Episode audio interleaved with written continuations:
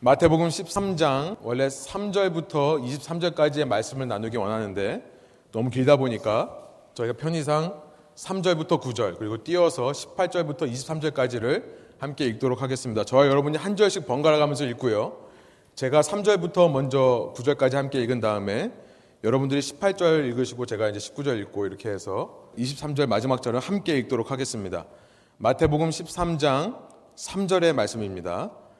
예수께서 비유로 여러 가지를 그들에게 말씀하여 이르시되 씨를 뿌리는 자가 뿌리러 나가서 뿌릴새 덜어는 길가에 떨어짐에 새들이 와서 먹어버렸고 덜어는 흙이 얕은 돌밭에 떨어짐에 흙이 깊지 아니하므로 곧 싹이 나오나 해가 돋은 후에 타서 뿌리가 없으므로 말랐고 덜어는 가시 덜기 위에 떨어짐에 가시가 자라서 기운을 막았고 덜어는 좋은 땅에 떨어짐에 어떤 것은 백배 어떤 것은 60배, 어떤 것은 30배의 결실을 하였느니라.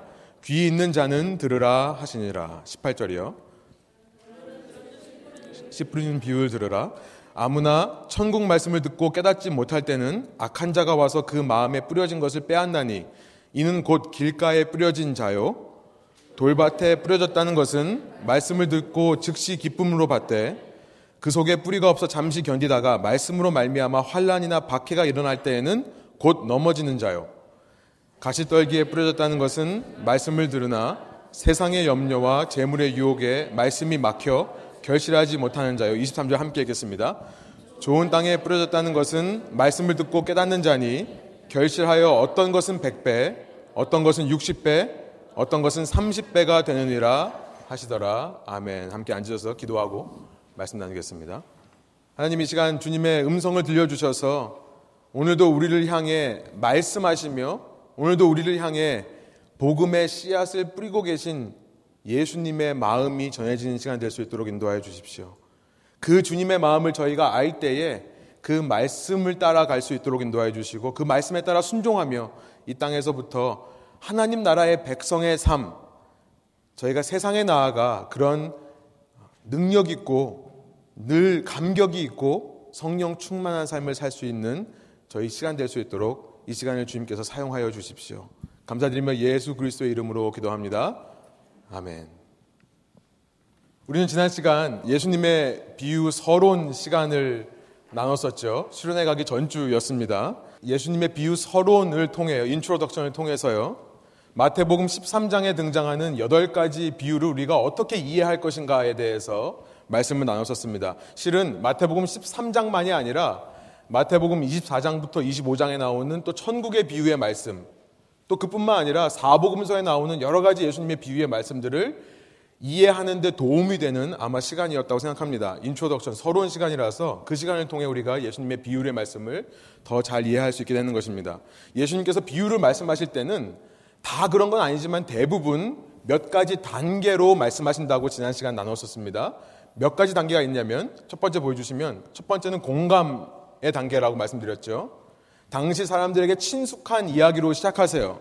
그러나 단지 그들의 공감을 얻어내는 데만 머물지 아니하시고 그 이야기에서 한 걸음 더 나아가서 놀람이 있습니다. 반전, 서프라이즈가 있습니다.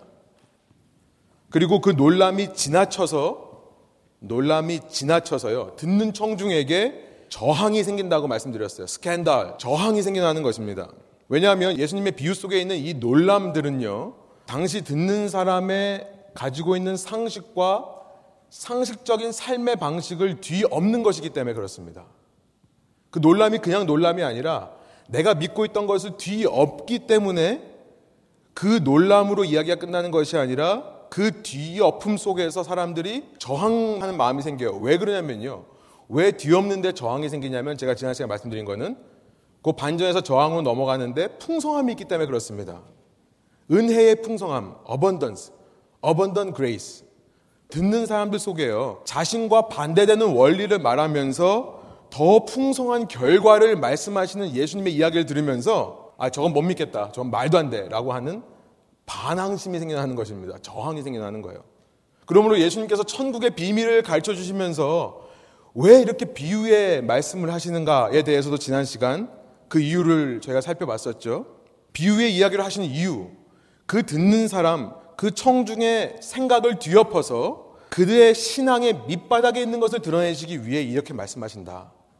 쉽게 말하면요. 듣는 사람의 그 마음 깊이에 있는 중심, 그 마음 밑바닥 속에 있는 정말 그 중심된 마음을 드러내는 것이 비유 이야기의 역할이라는 것입니다. 예수님을 진정으로 믿기 위해서는 예수님께서 말씀하시는 그 천국 복음을 받아들이기 위해서는 가장 본성적인 내 생각, 내 주장, 내 가치, 내 경험, 내 상식들을 내려놓아야 되는 것입니다. 그리고 내려, 내려놓고 내 기준으로 보기에 내 생각, 내 상식, 내 경험, 내 지식으로 보기에 말도 안 되는 것이라 할지라도 하나님께서 말씀하시기 때문에 예수님께서 말씀하시기 때문에 그 말씀을 따라가 보는 것. 그것이 신앙의 시작이라고 말씀드렸어요. 믿음이 있어서가 아니라 그 이야기가 이해돼서가 아니라 말씀하시니까 따라가 보는 것. 따라가다 보면 믿음이 생겨난다고 그랬죠. 그렇게 내 생각에도 불구하고 믿고 따라가는 것을 가리켜서 회개라고 합니다. 그것이 repentance, 회개의 정의예요. 이런 회개가 없이는 내 생각을 내려놓는 돌이킴이 없이는 절대로 예수님을 믿을 수 없습니다. 회개가 없이 예수님을 믿는다고 하는 것은요, 실은 이 교회라는 건물을 그냥 왔다 갔다 하면서 이 교회라고 하는 인간이 만들어 놓은 조직에 속해 있으면서 그냥 종교 놀이를 하는 것일 뿐이에요.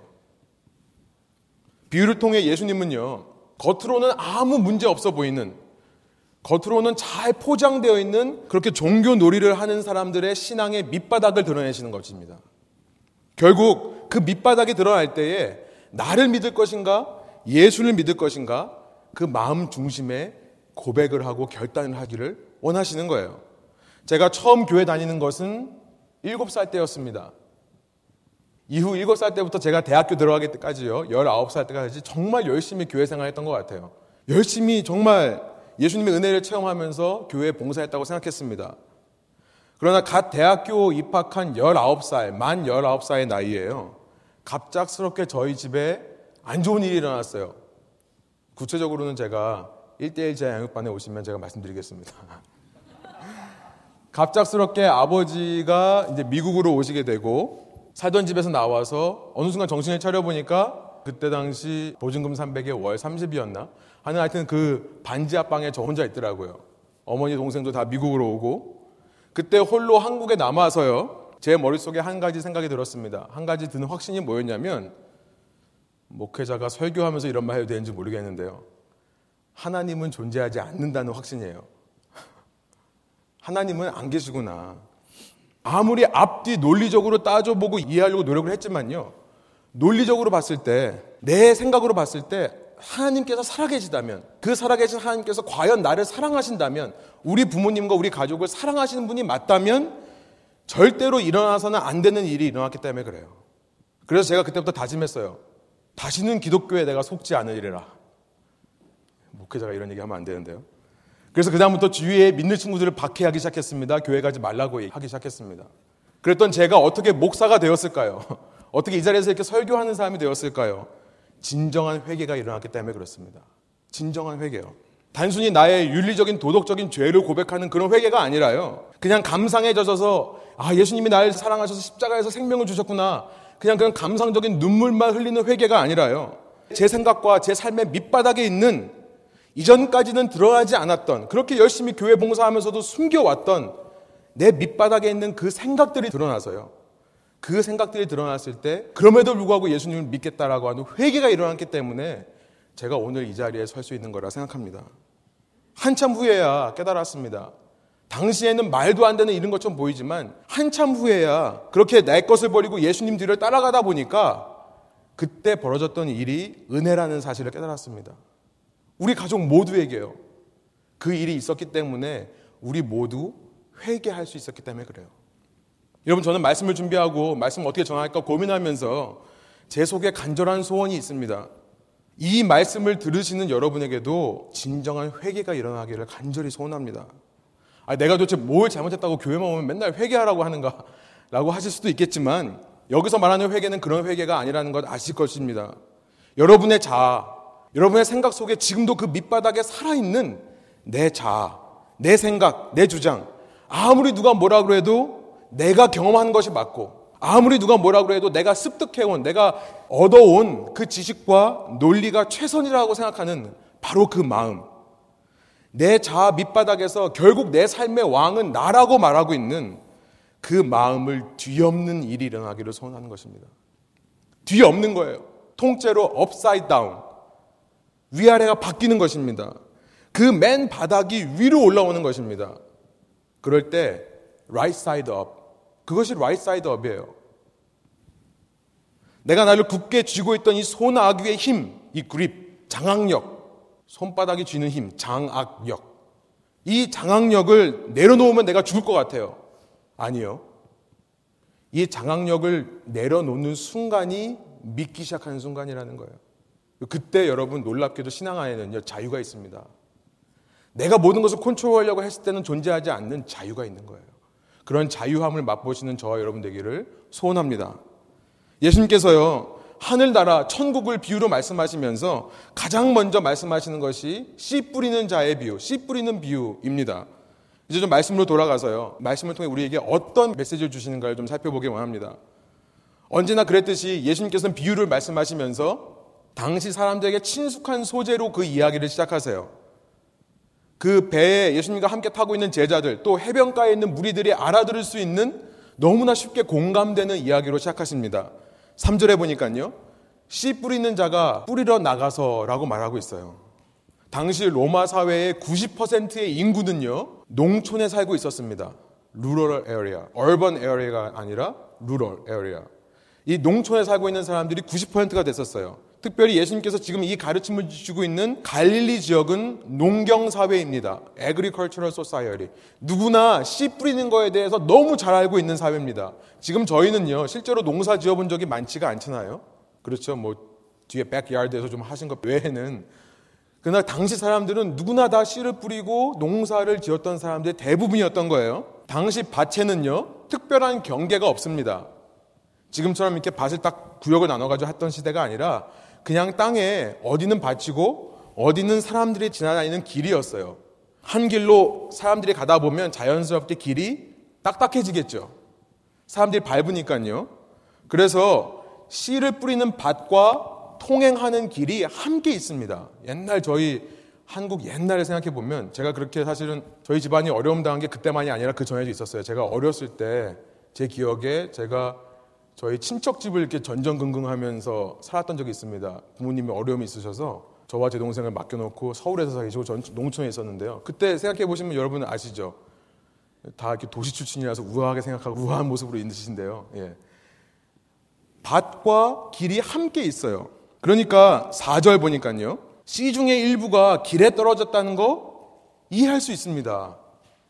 길 따로 밭 따로 있는 게 아니라 함께 있으니까요. 약간은 농부의 그 씨 뿌리는 자질을 의심할 수도 있어요. 그 사람의 엑스퍼티즈가 과연 있는가? 이 씨 뿌릴 때 손목 스냅이 중요한데요. 손목 스냅이 딱딱해서 이렇게 정말 농부들은 숙련된 농부는 경작된 밭 위에만 뿌리지 길 위에는 뿌리지 않습니다. 제가 집에서 잔디를 이렇게 한다고 해서 잔디 씨를 뿌릴 때 보니까요. 저도 그렇게 안 하더라고요. 그런데 아 뭐 하다 보면 그럴 수도 있겠다. 이해할 수 있습니다. 그렇죠? 하다 보면 밭에 뿌려야 될 씨를 길가에도 뿌릴 수 있겠다. 그 딱딱한 길 위에 씨가 떨어졌기 때문에요. 심기지를 않습니다. 그러니까 어떻게 합니까? 뭐라고 말씀하세요? 4절에요. 드러나 있으니까요. 새들이 와서 그 씨앗을 물어갔다. 먹어버렸다. 라고 말씀하세요. 여기까지는 그냥 그럴 수 있겠구나. 여러분, 그런데 이야기가 조금씩 이상해지기 시작합니다. 한번 보세요. 5절입니다. 아니, 농부가 씨를 뿌리는데 흙이 얕은 돌밭에 뿌린다고요? 음. 좀 뭔가 좀 이상한 것 같아요. 여기서 말하는 흙이 얕은 돌밭이란 그냥 밭에 돌이 듬성듬성 있는 것을 말하는 것이 아닙니다. 여기서 말하는 것은 지표면 아래에 암반이라고 하는 bedrock, 암반이라고 하는 지표면 바로 밑에 큰 돌멩이가 있는 그런 땅을 말하는 거예요. 저도 옛날에 그 농촌에 있었을 때 곡괭이질을 해본 적이 있는데요. 곡괭이질을 하다가 어디는 안 들어가는 데가 있어요. 저만 해봤나요? 그런 데가 있어요. 튕겨져 나오는 데가 있습니다. 그러면 왜 이러냐고 물어보면 그 밑에 돌멩이가 있기 때문에 그렇다고 그래요. 겉으로 보기에는 평범한 땅입니다. 그런데 경작하려고 하면 plow 한다고 그러죠. 경작하려고 하면 그 아래에 있는 딱딱한 암반으로 인해 plow 할 수가 없는 땅이에요. 아니 그러면요 여러분 생각해 보세요. 그러면 농부는 지금 이 농부는요 지금 plow 하지도 않고 씨를 뿌리고 있다는 얘기예요. 그렇죠? 무슨 말인지 아시겠죠? 씨를 뿌리려면 밭을 갈아야 되는데 갈지도 않고 지금 뿌리고 있는 겁니다. 밑에는 안반이 있는 건데요. 학자들에 의하면요, 당시 어, 팔레스타인 지방에 두 가지의 농사법이 있었다고 합니다. 먼저는 우리가 흔히 아는 땅을 갈아 엎은 다음에 땅을 다 갈아 엎고요. 그 다음에 씨를 뿌리는 방법이 있었고요. 또 하나의 방법이 있는데 뭐냐면 씨를 먼저 뿌려놓고 나서 그 다음에 땅을 갈아 엎는 거예요. 그러면 오히려 지 표면에 있는 씨앗이 더 속으로 잘 들어간다고 합니다. 당시 이 두 가지가 함께 많이 사용됐다고 해요. 뭐 그렇게 이해할 수 있습니다. 아마 두 번째 방법을 사용했나 보다. 먼저 뿌려놓고 나서 나중에 뒤엎을 생각을 했나 보다. 라고 생각할 수도 있지만 아무리 그래도 그렇지요. 여러분 생각해 보세요. 농부가 씨를 뿌리는데 자기 밭이 지금 어떤 상황인지도 모르고 씨를 뿌린다면 그 농부가 과연 엑스퍼티즈가 있는 전문 지식이 있는 사람이라고 할 수 있겠습니까? 좀 이상해, 이상해지는 거예요. 아니, 자기가 씨를 뿌리는 밭에 안반이 있는지도 모르고 뿌린다면 이게 말이 되는가? 여기 보니까요, 아무튼 그렇게 땅 밑에 안반이 있으면요, 그 위에 있는 흙은 더 온도가 높습니다. 온도가 높아요. 왜냐면 돌멩이가 있기 때문에 더 높다고 그래요. 그러니까 예수님의 말씀은 하나도 틀린 게 없어요. 그 5절에 보시면 흙이 깊지 아니하므로 곧 싹이 나온다라는 이상한 표현이 있는데요. 이게 왜 그런가 보니까 흙이 깊지 않다. 밑에 안반이 있으니까 더 지열이 있어가지고요. 더 뜨거운 게 있어가지고요. 이 씨가 다른 씨보다, 다른 데 뿌려진 씨보다 더 빨리 발아, 절미네이션이라고 그러죠. 더 싹을 빨리 틔운다고 합니다.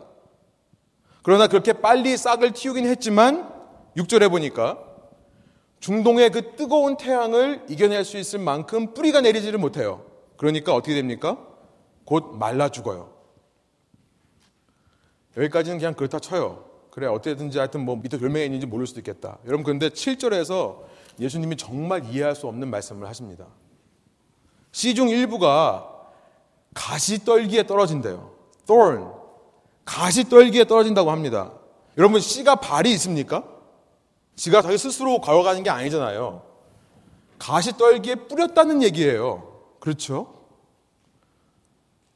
이거는 실수입니다. 명백한 실수예요. 정신이 나갔거나 실수한 겁니다.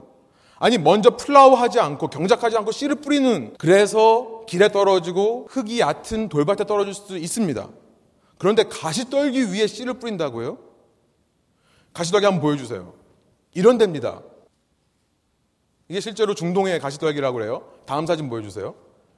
삐죽삐죽한 가시들이 이렇게 있는 실제로 베들레헴에 있는 가시떨기라고 합니다. 여러분 가시떨기가 있다는 말은 무슨 뜻인지 아세요? 이 땅을 경작한 적이 없다는 뜻이에요.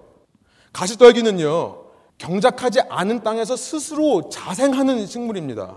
아무도 이거 심지 않아요. 그렇죠? 내버려 두면 생기는 겁니다. 아니, 왜 여기다가 씨를 뿌립니까? 이건 실수 아닙니까? 아니, 그 뿌렸다 쳐요. 가꾸지 않아도 자생하는 가시떨기라면 이 생명력이 얼마나 강하겠어요. 그렇죠? 근데 이 생명력이 강한 밭에다가 씨를 뿌리면 그 씨가 과연 거기서 자랄 수 있겠느냐는 거예요. 이상합니다. 말씀을 들을수록 놀람이 생겨요. 반전이 있습니다. 의심이 생겨요. 그러다 못해 저항하는 마음이 생기게 하는 것은요. 8절, 9절의 말씀 때문에 그렇습니다. 우리 한번 8절, 9절 말씀 한번 읽어볼까요? 한 목소리로요. 더러는 좋은 땅에 떨어지매 어떤 것은 100배, 어떤 것은 60배, 어떤 것은 30배의 결실을 하였느니라. 귀 있는 자는 들으라 하시니라. 아니, 타임아웃. 잠시만요. 아니, 지금 이 농부는요, 농업의 기본인 아주 첫 번째 스텝, first step인 씨 뿌리기도 제대로 못하는 농부예요. 그런데 자기가 할 일 제대로 안 해놓고 뭐예요? 지금 무슨 말씀을 하시는 거예요? 완전히 이 사람이 운으로 대박이 난 거예요. 그렇죠. 가지고 있던 씨앗의 4분의 1만 제대로 된 땅에다 뿌렸는데요. 그 4분의 1이 지금까지 농부가 한 모든 실수를 다 뒤엎을 만한 놀라운 결과로 나타나는 거예요. 당시 이집트에서 경작한 땅, 그 나일강 하류의 그 델타 삼각지 아시죠? 그 이집트의 풍요로운 그 삼각지대에서 많이 재배하던 곡식이 밀, 윗과 보리, 바알리였거든요. 근데 밀의 경우에는 풍작일 경우에는 일곱 배의 소출을 날 때가 있다고 합니다. 보리 같은 경우에는 여덟 배의 소출을 날 때가 있다고 해요. 보통 팔레스타인에서 정말 운이 좋아서 풍작이 됐을 경우에 10배의 수확까지 하는 경우가 있다고 합니다. 그런데 지금 100배라고요? 100fold라고요? 못해도 30배라고요? 아니, 그러고서는 이걸 지금 가지고 하나님의 은혜라고 얘기하는 겁니까? 이게 하나님의 풍성한 은혜예요? 아, 이렇게 농업하는 사람이 도대체 어디 있습니까? 이렇게 씨 뿌리는 사람이 도대체 어디 있는 거예요? 아, 제가 하나님의 말씀을 아무리 듣고 순종하려고 이해하려고 해도 이건 아니죠. 정상적인 논리를 가진 사람이라면 농업을 조금이라도 알고 이해하는 사람들이라면 어떻게 이런 말도 안 되는 얘기를 듣고 은혜 받았다고 할 수 있습니까? 아니, 지가 할 일 제대로 안 해놨는데 운 좋게 하나님이 역사하셔서 잘 됐다고 하면 아니, 믿는 사람들은 다 그런 겁니까? 자기가 할 일 제대로 안 해놓고 그러나 하나님께서 복 주셔서 은혜 받았다고 이게 풍성한 은혜라고 얘기하는 것이 이게 기독교입니까? 아니, 귀 있는 자는 들으라고요? 귀가 없는 사람이 도대체 어디 있습니까? 이게 도대체 무슨 말이에요? 나 이거 예수님 안 믿어요. 이것이 당시 예수님의 비유를 듣는 사람의 반응이라는 거예요. 제 마음을 표현한 게 아니라요. 제가 빙의한 겁니다. 여러분, 이런 험악해진 분위기를 파악하는 제자들이요. 이제 예수님께 말하기 시작합니다. 예수님을 말리는 거예요. 10절, 지난 시간 봤었죠. 아니, 도대체 예수님 왜 자꾸 이상한 말씀 하셔가지고 저 분위기 험악해진 거 보세요. 제자들이 예수께 나와 이르되 어째 그대에게 비유로 말씀하시나이까? 그랬더니 예수님께서 뭐라고 대답하세요? 11절 대합하여 이르시되 이번 주 팟캐스트에 꼭 올라올 거니까 지난 설교 꼭 다시 들어보거라. 네. 예, 잘 듣고 계시나 체크하려고 제가 썰렁하게 넣습니다. 예수님께서 그 지난 시간 살펴본 대로 내가 왜 비유로 말씀하신 데는 이유를 쭉 말씀해 주시죠. 11절부터 17절까지요. 예수님께서 비유로 말씀하신 이유는 결론적으로 뭐냐면 슬라이드 보여주세요. 우리 밑바닥 본성을 건드려서 회개의 고백을 이끌어내기 위해 그렇다는 걸 지난 시간에 살펴봤습니다. 근본적으로 이건 말도 안 돼. 근본적으로 하나님을 하나님으로 인정하지 않고요. 내 생각, 내 경험, 내 주장을 옳다라고 생각하는 내 자신을 사실은 하나님이라고 믿고 있는 그 우리 마음 깊이에 있는 마음을 드러내시는 방법이 비유라는 거예요. 여러분, 내가 하나님이란 말은 내 말이 항상 옳고 내가 모든 것을 알고 있고 모든 것이 내 뜻대로 되어야지만 된다라고 말하는 것입니다. 내 방식대로 하는 것이 가장 효율적이고 가장 시간을 세이브하는 거고 가장 경제적이고 최고의 길이라고 얘기를 하는 거예요. 그렇게 굳게 믿다 보니까 지난 시간에 살펴본 대로 15절의 말씀처럼 이사야의 말씀처럼요. 마음이 진짜로 굳어져 버리는 거죠. 마음이 딱딱해져서요. 귀가 있지만 듣지 못하고 눈은 있지만 보이지 못하고 그래서 마음이 돌이키지를 못하는 겁니다. 회개를 못하는 거예요. 그러니까 고침도 못 받고 회복도 불가능하게 되는 것.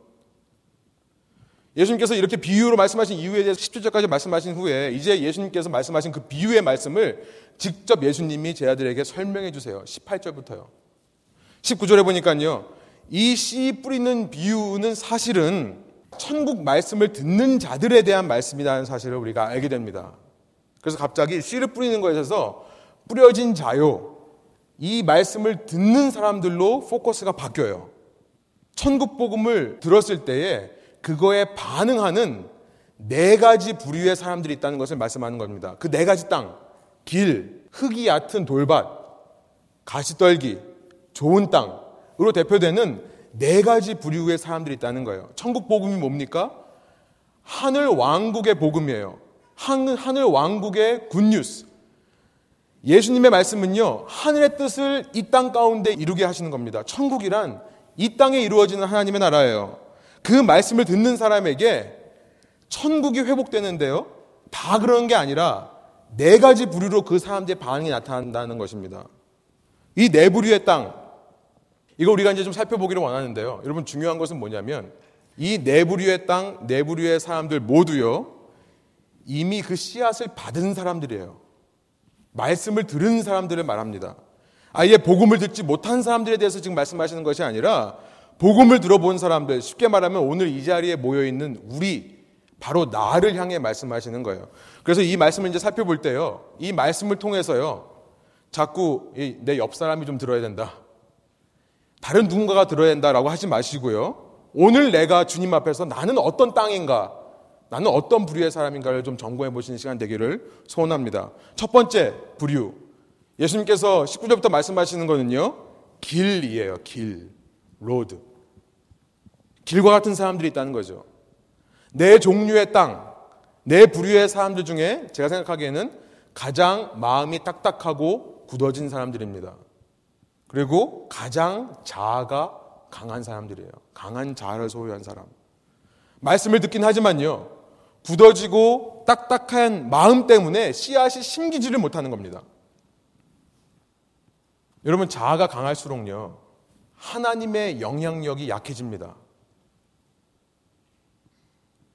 제가 말씀드린 이 지금 이 단어가요. 사실은 신학적으로 문제 삼으려면 얼마든지 문제 삼을 수 있는 말이거든요. 그러나 저는 여러분이 어떤 신학 배경을 가지고 계시던 간에 저는 이것이 사실이라고 믿습니다. 자아가 강해지면 그만큼 내 삶에서 하나님의 영향력이 약해져요. 하나님의 영향력이 약해지면요. 하나님과 반대되는 세력의 힘이 강해집니다. 인간은 그럴 수밖에 없어요. 19절에 보니까 악한 자라고 표현된 사탄입니다. 자아가 강할수록 하나님의 영향력이 약화되고요. 사탄의 영향력이 강하게 나타나는 거예요.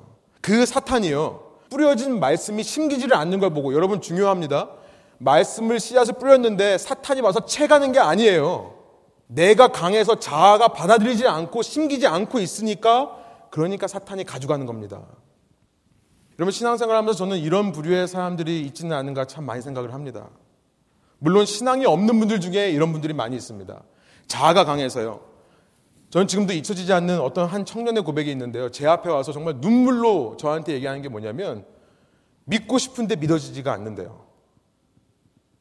제가 한마디 했어요. 네 자아가 아직도 강하기 때문에 그렇다.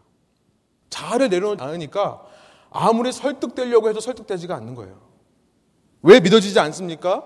자아가 살아있기 때문에 그래요. 그러나 이것은 비단 믿음이 없는 분들에게만 해당되는 말씀이 아닌 것 같아요. 어쩌면 신앙생활을 오래 했고 교회에서 오랜 시간 봉사했다고 하는 예전 제 모습 같은 이런 분들에게서 이런 모습을 발견할 수 있는 것 같습니다. 자아가 강해요. 그래서요, 어떤 말씀이 선포되어도 그 말씀이 그 사람 마음속에 심기지를 않습니다. 무슨 방탄복을 입고 있는 것처럼요. 농담이 아니라 정말로 그 말씀이 튕겨져 나가는 것이 보일 때가 있어요.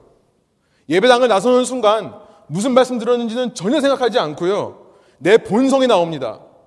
차에 타는 순간부터, 운전하는 순간부터 내 본성이 살아 움직이기 시작하는 거예요.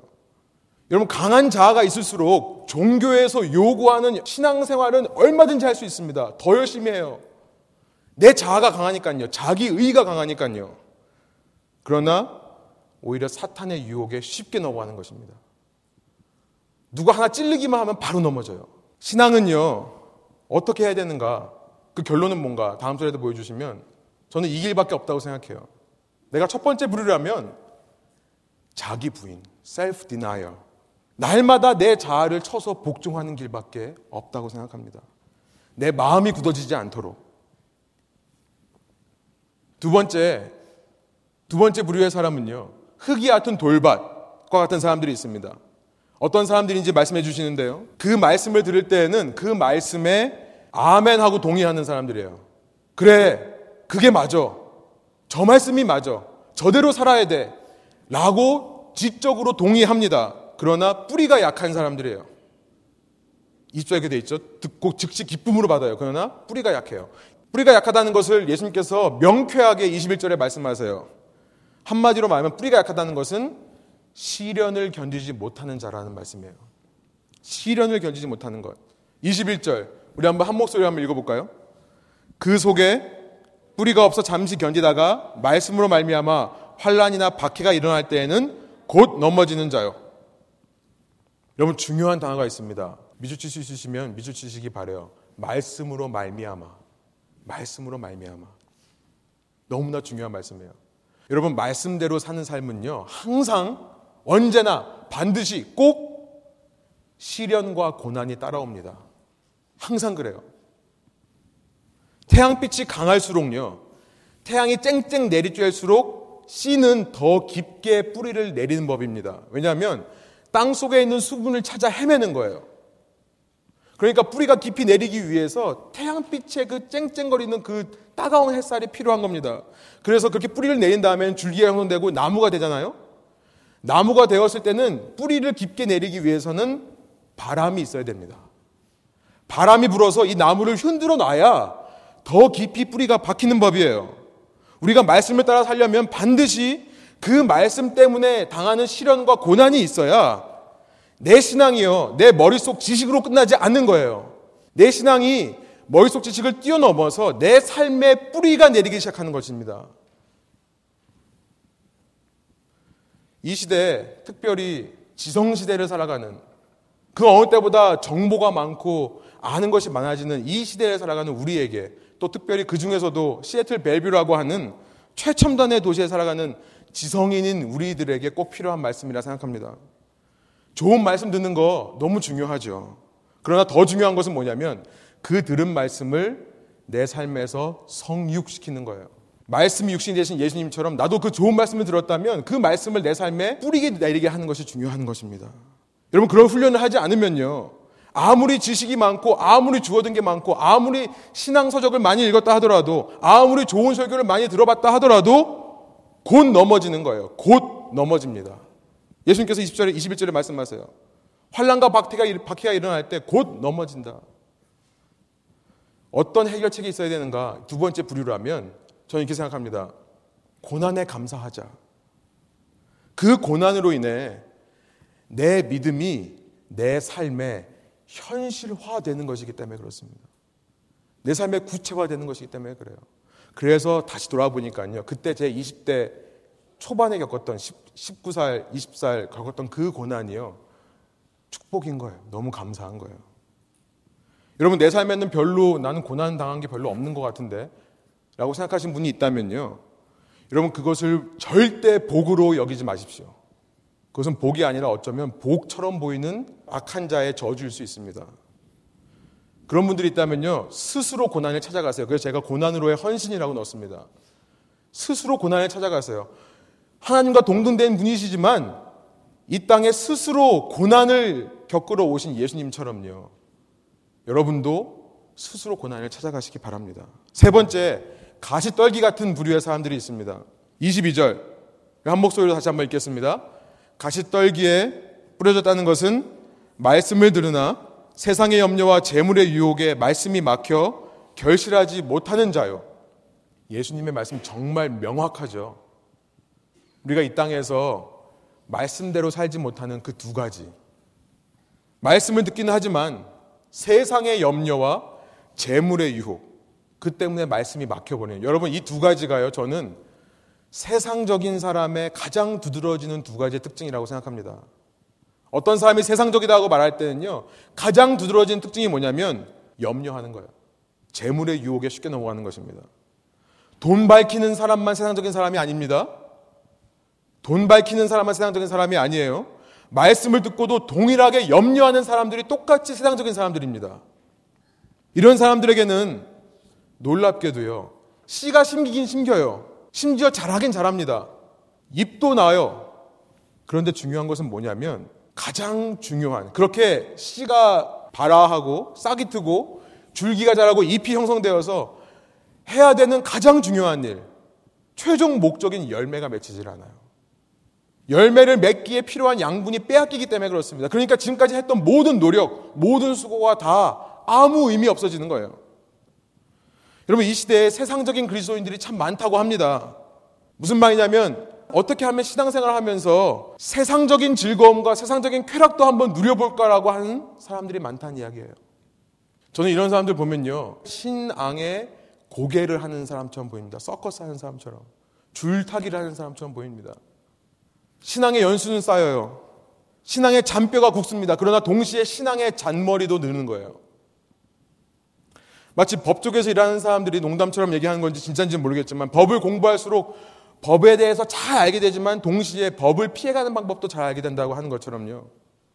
신앙의 길을 잘 알면 알수록 신앙의 곁길, 신앙의 지름길을 찾아다니는 것입니다. 어떻게 하면 쉽게 할 수 있을까? 어떻게 하면 예수님처럼 안 하고 쉽게 할 수 있을까? 자신의 그 거대한 몸집으로요. 내가 소유하고 있는 이 막대한 소유물들, 내가 가지고 있는 이, 이 건강, 상위 15%, 전 세계 인구의 상위 15%가 살고 있는 이 미국이라는 나라에 이게 풍요롭게 살면서요. 내가 가지고 있는 이 사회적 지위, 명예, 능력을 가지고 주님의 열매를 얼마든지 맺을 수 있을 것 같은데요. 아니요. 내 모든 걸 가지고 나에게만 집착을 하는 거예요. 어떻게 하면 내가 더 잘 살 수 있을까? 어떻게 하면 내가 더 내 자신을 살찌울 수 있을까만 고민하다 보니까 나를 통해 하나님의 열매가 신앙의 열매가 맺히지를 않는 것입니다. 그럴 만한 충분한 능력이 있는 사람임에도 불구하고요. 어떻게 해결해야 될까? 저는 집중이라고 생각합니다. 집중. 열매를 맺으려면 여러분 아시겠지만 반드시 가지치기를 해야 됩니다. 집중하려면요. 양분을 모아서 집중하고요. 필요 없는 거다 잘라버려야 돼요. 버림이 함께 가야 됩니다. 집중하려면 버림이 있어야 돼요. 열매를 맺기 위해 가지치기를 하고요. 양분을 빼앗기지 않는 것. 내가 가지고 있는 이 능력, 물질, 소유, 내 기회, 내 건강을 세상에게 뺏기지 않는 것. 이런 필요하다면 그래서 나의 삶에 하나님의 열매를 맺는 것, 신앙의 열매를 맺는 것을 최우선에 두신다면 나머지를 과감하게 잘라내는 노력이 필요한 것입니다. 그러나 네 번째로 예수님께서는 좋은 땅에 대해 말씀하세요. 말씀이 심기기만 하면 깨닫는 사람들, 말씀이 심기기만 하면 변화되는 사람들, 말씀이 심기기만 하면 그대로 순종하며 나가는 사람들. 여기서 깨닫는다의 의미는요, 단순히 머리로 이해하고 알아차린다라는 뜻이 아니라 그 말씀을 행함으로 이루어낸다는 뜻입니다. 말씀대로 살아 그 말씀의 능력이죠. 내 능력이 아니라 말씀의 능력으로 100배, 60배, 30배의 열매를 맺는 사람들이 있다는 것입니다. 어떤 땅이길래 이런 좋은 열매를 맺을 수 있을까요? 좋은 땅이란 무엇일까요? 여러분, 좋은 땅이란 한마디로 말하면요, 갈아 엎어진 땅이에요. 주인에 의해 갈아 엎어진 땅. 제가 아까 말씀, 처음에 말씀드린 것처럼 내 밑바닥이 드러난 것, upside down 되는 것, 내 속에 있던 것이 드러나서 내 단단한 표면이 다 부스러지고 upside down, 내 속에 있는 것이 거꾸로 올라온 땅. 거기에 말씀이 심길 때에 열매가 맺는다는 것입니다. right side up. upside down이기 때문에 right side up. 말씀 앞에서 나의 밑바닥을 드러내는 사람. 그래서 진정한 회개가 일어나는 사람.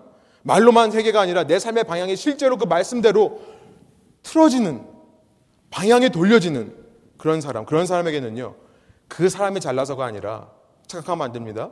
그 사람이 잘나서가 아니라, 복음의 씨앗이 가지고 있는 능력이 역사에서 100배, 60배, 30배의 열매를 맺는다는 것입니다. 말씀을 정리해 봅니다. 그러기에 우리는요, 앞서 세 종류의 땅, 세 부류의 사람처럼 되지 말고 이 좋은 땅처럼 되자 라고 말하고 설교를 끝낼 수 있지만요. 그러나 여러분, 우리가 놓쳐서는 안 되는 중요한 것이 있습니다. 그 이야기를 한 가지만 더 하고 말씀을 마칠까 합니다. 예수님께서요, 이 비유의 제목을요, 18절에 붙이시는데요.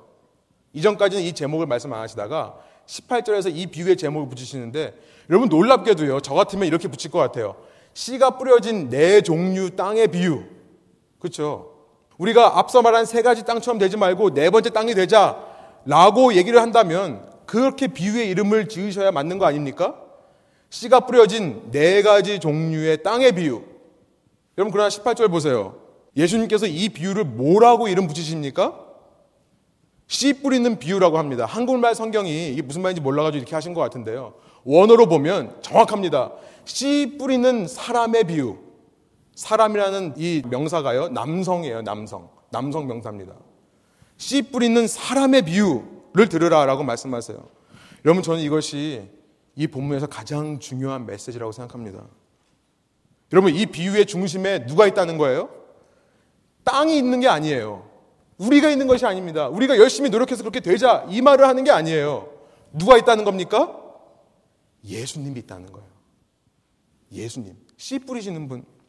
지금 제자들과 무리들에게 그 배 위에서 이 복음의 씨앗을 뿌리고 계신 그 예수님. 지금 우리에게 이 시간 말씀을 통해 복음의 씨앗을 뿌리고 계신 그 예수님. 물론 내가 어떤 땅인가를 돌아보는 것이 굉장히 중요합니다. 내가 과연 강한 자아를 소유한 사람은 아닌가? 길과 같은 사람은 아닌가? 내가 혹시 돌밭은 아닌가? 말씀 듣기는 좋아하지만 실현은 견디지 못하는 그래서 어떻게든지 삶과 신앙이 분리된 지성적인 기독교만 추구하는 돌밭은 아닌가 돌아보는 거 중요합니다. 내가 신앙과 세상을 적절히 타협하고 섞으려 하는 그래서 세상의 염려와 재물의 유혹에 걸려 넘어지기 쉬운 가시떨기가 아닌가 돌아보는 거 중요합니다. 그러나 여러분 더 중요한 것이 있다는 거예요. 예수님을 바라보고요. 예수님을 생각하는 거예요. 이게 무슨 말인지 설명해 드릴게요. 여러분 저 같으면 여러분 어떠신지 모르겠지만 제가 씨 뿌리는 농부라면요. 저는요 손목 스냅 열심히 연습할 거예요. 그래서요. 요 손목 스냅을 가지고요. 100배, 60배, 30배 결실을 맺는 땅에게만 뿌릴 겁니다. 여러분 그러지 않으세요? 뭐하러 나머지 4분의 3의 씨앗을 낭비합니까?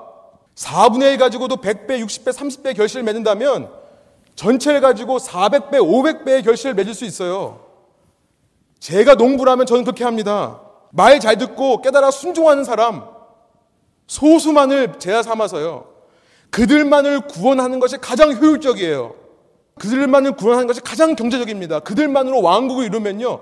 여러분, 그런 엘리트들이 모인 왕국을 대적할 수 있는 나라가 있겠습니까? 저는요, 제가 만약에 씨 뿌린 농부라면 그 밭에만 집중해요. 고기만 씨를 뿌립니다. 엘리트에만 집중해요. 여러분, 그러나 예수님은 어떤 분인가를 바라보자는 거예요. 예수님은 어떤 분이십니까? 예수님께서는요, 이런 길바닥 같은 나, 돌밭 같은 나, 가시떨기 같은 나, 나에게 그 귀한 복음의 씨앗을 오늘도 뿌리시는 분이시라는 겁니다.